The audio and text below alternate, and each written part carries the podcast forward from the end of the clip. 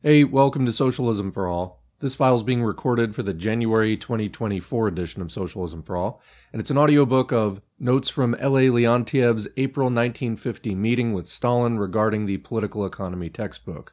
If you like this video, please click like and subscribe and consider supporting on Patreon or buy me a coffee at patreon.com slash socialism for all or buymeacoffee.com slash socialism for all. There are links to Patreon and Buy Me a Coffee in the video description. So we usually get our texts from the Marxists Internet Archive, marxists.org. This one is actually from the Wilson Center, digitalarchive.wilsoncenter.org. We recently did some texts that wound up on the Sino-Soviet split playlist regarding Khrushchev era revisionism in the Communist Party of the Soviet Union. And there were a lot of questions in the comments about where does revisionism come from? If the USSR and the CPSU were building socialism successfully, how did revisionism manage to get the upper hand, which eventually resulted in the entire destruction of the USSR in a counter revolution several decades later? And some other people also had questions about what is revisionism generally. So we're going to come back to that in a second because I think it's important before we start the audiobook. But to introduce the audiobook itself, the reason why we're doing this text, which is very short, is that it contains a number of interesting things, but mainly Stalin's remarks on how they were teaching Marxism in the USSR. For those of you who have listened to the audiobook with comments on Michael Parenti's Black Shirts and Reds, one of the questions that was coming up for me was what were they teaching people in the USSR where Soviet citizens in the 80s and maybe earlier thought that they could introduce some parts of capitalism without the whole system coming unraveled. In other words, having all this economic security, but then also having, I guess, whatever they thought were the good points of capitalism. In other words, just not really believing that capitalism was that bad, that maybe the communists who led the country were exaggerating the negative effects of capitalism. And then, of course, that happened. And the social devastation that resulted in the 90s was just awful. Life expectancy plummeted. It was one of the biggest setbacks in human development ever. So hearing this from people who were growing up in a country, who had been educated in a country that was supposedly led by communists with strong communist influence throughout the country, how were they getting all these petty bourgeois ideas? Well, so that comes back to what is revisionism? Revisionism is the entry of bourgeois ideas into the communist movement. It's called revisionism because it's revising key, crucial theses of Marxism. So, an example of this is the need for social revolution. This is a line pushed by anti Marxist reformists. That is not a Marxist position, that you can just reform your way out of capitalism. This was pushed, for instance, by Edward Bernstein and was attacked heavily by Lenin and also by Rosa Luxemburg, for example, in her work, Reform or Revolution. We have that one on the channel, and if you haven't heard it yet, stop what you're doing, listen to that. Luxemburg makes the point near the beginning of that work that anytime somebody comes in and tries to disrupt the Marxist movement, they've realized that the easiest way for them to do that is say, Hi, I'm a Marxist. They're actually not. And I have some ideas that are going to improve Marxism they're actually out to completely undermine by revising the foundation and inserting bourgeois ideas instead of proletarian ideas. This has always been a struggle, and it's reflective of the larger class struggle between the bourgeoisie and the proletariat. That struggle takes place in a number of different arenas, and the ideological arena is one of them. The bourgeoisie tries to have bourgeois ideology, its ideas that support capitalism, stay dominant, and that's why they spend billions of dollars on a day to day basis in so many different ways trying to promote bourgeois ideas, both in overt and more covert or subtle ways. Simultaneously, as the proletariat becomes class conscious and tries to assert its class interests and form an ideology, which eventually can be used to topple the bourgeoisie and then the proletariat can come out ruling society. Well, the bourgeoisie, in struggle with the proletariat and trying to exploit the proletariat, observes that and then attacks it as needed. So revisionism can either come about from an incorrect understanding of proletarian ideas, it can also come about from deliberate efforts of the bourgeoisie to insert bourgeois ideas under the guise of Marxism. So, in the 20th century socialism that we've seen, we so far have not seen, including in the early 21st century, revolutions in the most advanced imperialist countries. Marx predicted that these would happen first, and that from there, many other revolutions would quickly follow. To the extent that there were windows of revolutionary opportunity in the 20th century, that is, in the time up till now, it seems like the proletariat of those countries kind of missed the boat for one reason or another, and there are many different factors involved in that.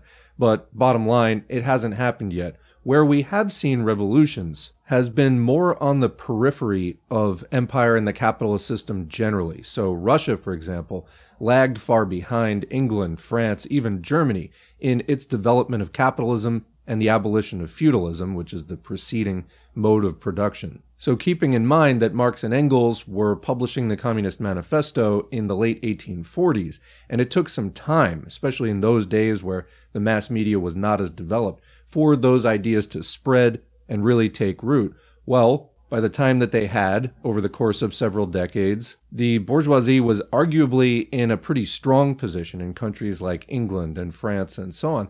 But in Russia, they were still setting up which is in the 1850 address to the Communist League, which we have here on the channel, Marx and Engels were writing about how the best way to defeat the bourgeoisie was right after the bourgeois revolution, when the bourgeoisie was setting up their government to replace the feudal government.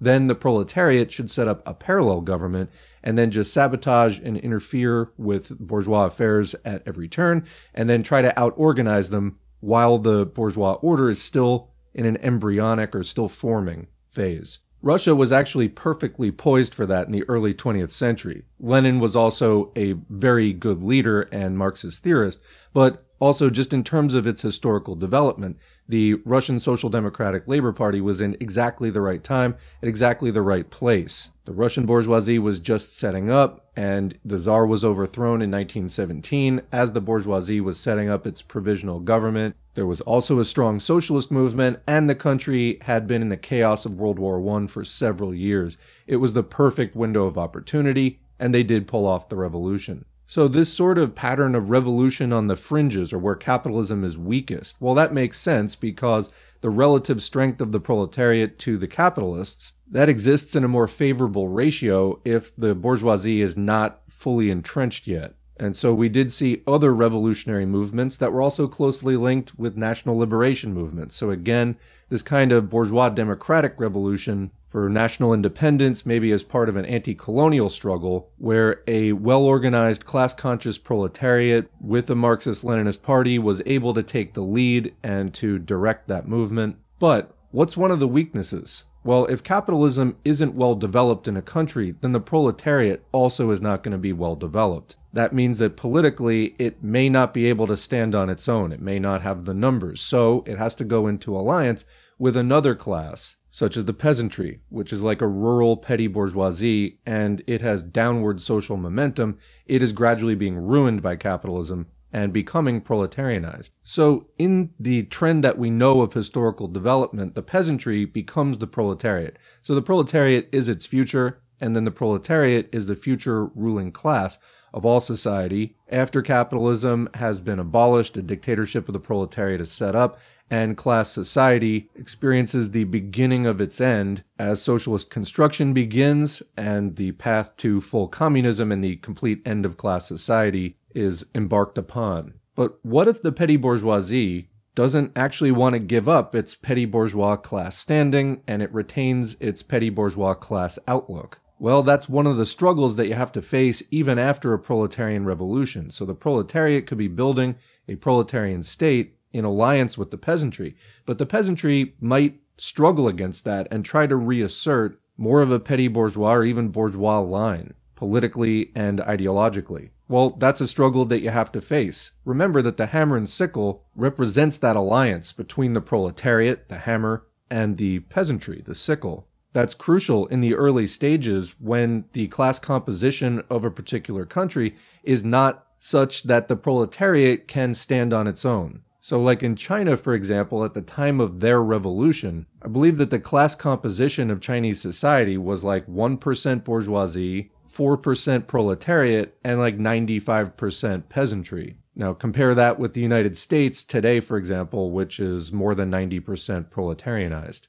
Well, what's the result? You got a big problem in that the petty bourgeoisie is a vacillating class. And what to do about that was a big topic of strategic debate within the Russian communist movement. Because if that petty bourgeoisie hasn't accepted its proletarian future in the building of socialism, and it wants to hold out for some kind of middle ground agrarian paradise with some kind of small capitalist production dominating on an indefinite basis, you're definitely going to have a problem there because that's going to be a roadblock to the construction of socialism and eventually of communism. Now, that's not to say that that problem can't be overcome. It can through correct struggle, which incorporates a number of different factors from keen strategy to force to just dumb luck. In the end, one line wins out. So, in other words, another source of revisionism can be from the petty bourgeoisie within a revolutionary alliance. So, some have described the Khrushchevite phenomenon as a manifestation of this or an example of this, with Khrushchev reviving some specifically Bukharinite or, in some cases, Trotskyite positions regarding the peasantry. So, revisionism, again, is not just changing anything about Marxism, it specifically attacks on some of the foundational theses. There was somebody in the comments recently who didn't really understand this, and they were saying, well, you're calling everyone revisionist, but actually Lenin revised Marx. No, Lenin did not do anything that was in contradiction to Marx. What Lenin did was update the scientific socialism that Marx and Engels had laid down for the later historical period of advanced monopoly capitalism or imperialism. So Marxism Leninism is Marxism in the age of imperialism and proletarian revolution. Its logic does not contradict Marx and Engels' work, it just merely extends it into new conditions of capitalism. So will there be additional new conditions of capitalism? No, because as the title of Lenin's book says, imperialism is the highest stage of capitalism in my own view, the next time that we would actually need a major update of Marxist Leninist theory or scientific socialist theory would be maybe uh, for building socialism after capitalism is no longer the dominant force on the planet and something really fundamental changes. In other words, when it's no longer the age of imperialism, which it still is. Revisionism is also not the creative application of Marxism Leninism in a particular country. So we Marxists are against what we call formalism, which is just mindlessly copying policies or institutions or whatever from one country or one particular national scenario to another without any regard for is this going to fit within the national particularities and whatever other historical peculiarities exist in that situation? Regarding its specific track of historical development and the confluence of specific influences existing in a particular area. Now, all of those things do follow universal laws, but if you've got, let's say, 10 different major cultural, national, and other particular local features, those are going to exist in different proportions to each other in different places. And so the starting point of the strategy and the initial direction it's going to head out in may be different from one place to the next. So there's creative application of Marxism but even that creative application always has to obey the universal laws. It can't just start taking out class struggle, for example, or saying that revolution is not needed to end capitalism, and so on. So, coming back again to this text and discussing a textbook, there's also the question when you're building socialism of what? Human life only exists for a particular duration, let's say 80 ish years, and new people are being born all the time. They've got to be educated into what the system is about. This is the intergenerational propagation of proletarian theory, and if you don't do this correctly, everything can fall apart. So let's pick it up here with Stalin's comments to Leontiev about the political economy textbook that he was asked to review. These are Stalin's comments. I want to make some critical comments about the new draft of the political economy textbook. I read around 100 pages addressing pre capitalist formation and capitalism. I looked a little at the section on socialism. I'll talk about socialism another time. Today, I want to note some shortcomings related to the sections on capitalism and pre capitalist formation. The work of the committee has gone along an incorrect path. I said that you should take the first version of the draft as a basis, but you clearly understood that to mean that the textbook was not in need of any major revisions. This is not true. It requires very serious corrections. The first and most important shortcoming of the textbook is the exposure of a complete misunderstanding of Marxism. This is clear from the incorrect description of manufacturing and machine periods of capitalism. The section on the manufacturing period of capitalism is blown up. It's given 10 pages, which is more than the machine period. The machine period of capitalism is missing from the textbook. It disappeared. The machine period is not given its own chapter. It is given some pages in the chapter on capital and surplus value. Take Marx's Capital. In Capital, the manufacturing period of capitalism takes up 28 pages, but the machine period is given a larger chapter of 110 pages. Plus, in other chapters, Marx talks a lot about the machine period of capitalism. Such a Marxist as Lenin, in his work on the development of capitalism in Russia, gave central attention to the machine period. Without machines, there is no capitalism. Machines are the foundation of the revolutionary power that transformed society. The textbook does not show what the machine system is. There's exactly one word about the machine system. Therefore, the whole picture of the development of capitalism is distorted. Manufacturing relied on handicraft and hand labor. The machine replaced handwork. Machine production, this is large scale production, and the basis of the machine system. You need to keep in mind that our cadres and our young are people who have 7 to 10 years of education. They're interested in everything. They can look at Marx's Capital and at Lenin's work and ask, why is this described differently than in Marx and Lenin? This is the main shortcoming. You need to describe the history of capitalism as Marx and Lenin did. In the textbook, a special chapter on the machine period is necessary, but the chapter on manufacturing should be removed. The second major shortcoming in the textbook comes from the fact that there is no analysis of wages. The major questions are not addressed. The section on pre monopoly capitalism gives a description of wages along the lines of Marx's description. But wages are not addressed in the conditions of monopoly capitalism. A lot of time has passed since Marx. What are wages?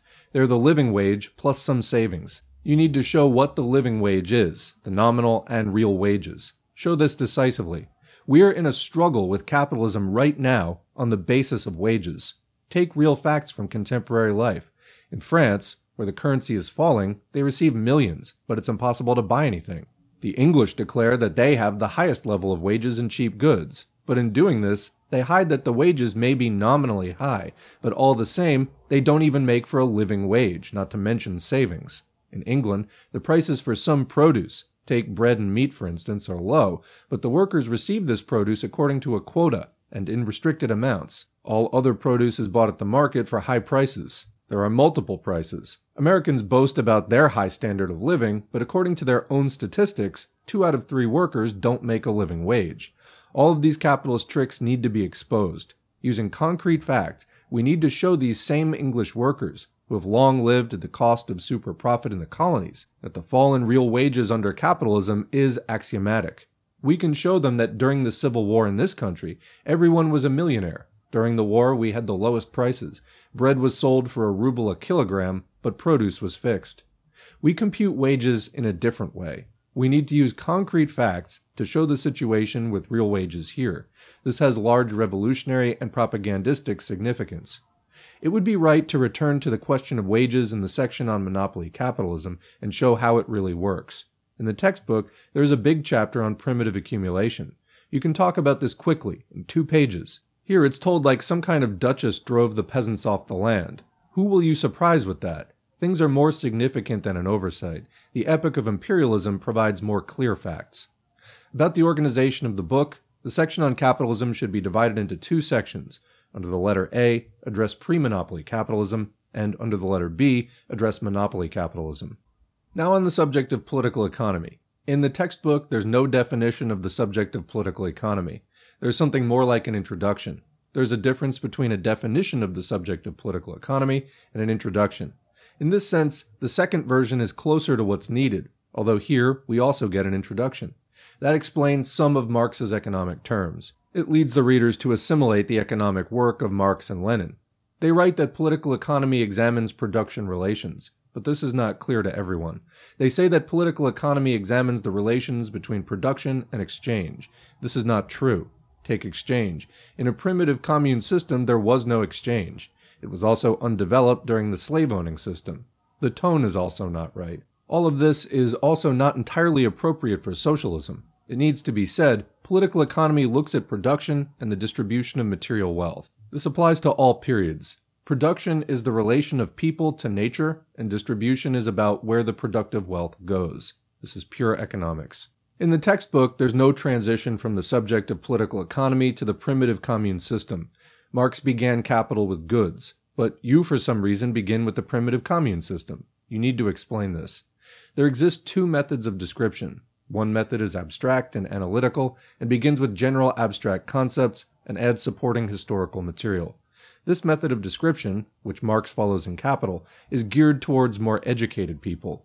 The other method is historical. This describes the historical development of different economic systems and describes it using historical material for a general understanding.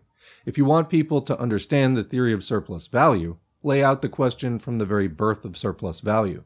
The historical method is geared toward less educated people. It's more approachable, so that little by little the reader comes to understand the laws of economic development. And then here Stalin reads the definitions of the analytical and historical methods.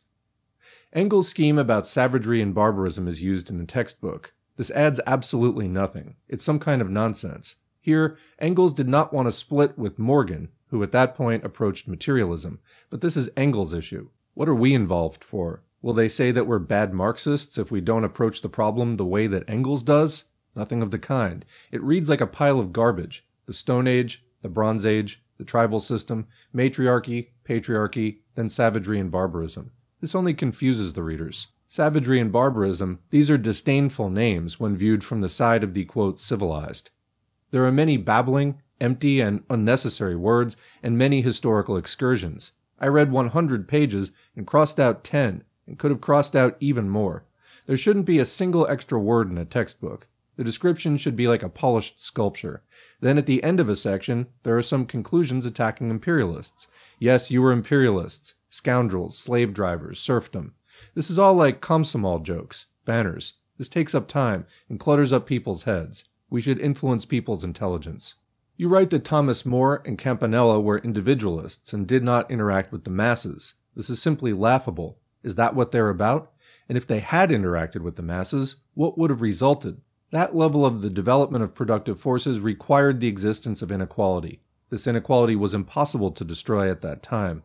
The utopianists did not know the laws of social development. They present an idealist interpretation. Our cadres need to know Marxist economic theory well.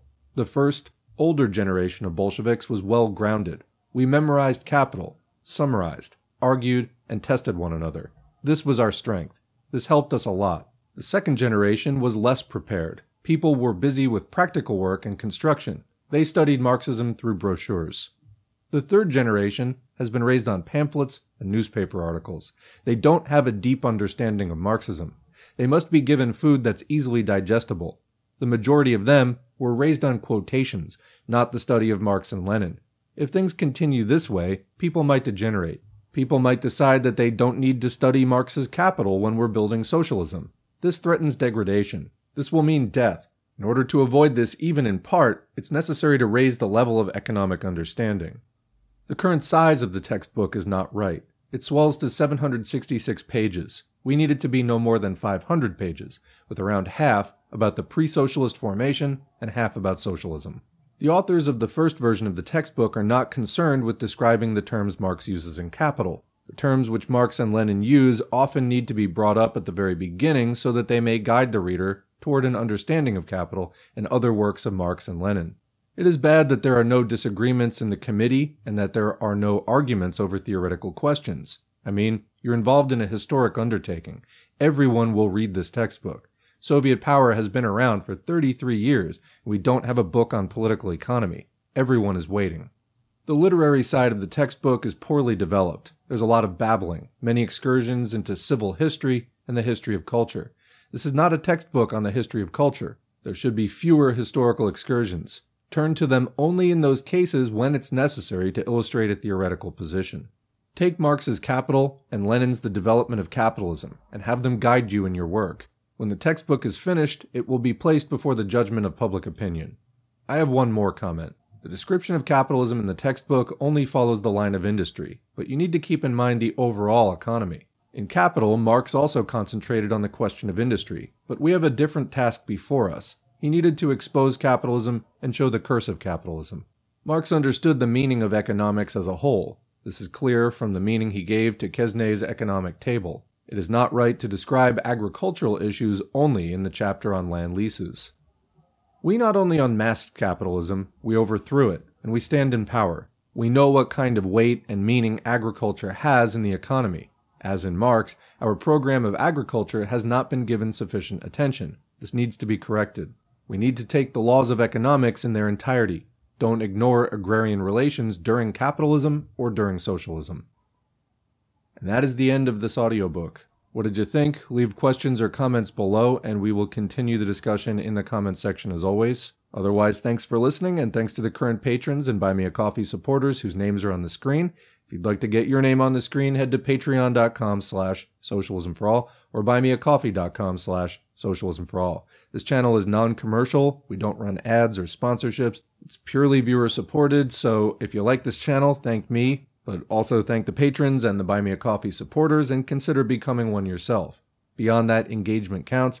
Like, share, subscribe, and leave comments, even if they're just thanks or good video. All of that helps to boost this channel and this video in the algorithm, whether it's on YouTube, SoundCloud, Spotify, Patreon, Substack, or wherever else this can be found. Finally, remember that agitating and educating can be done online, but the third piece of that formula, organizing, happens in real life. Connect with the left in your city, or if you're in a more rural area, maybe your state or region. Network with people, see what struggles are going on, and see ways that you can bring more of a scientific socialist viewpoint to those struggles. Thanks again, and we'll see you in the next video.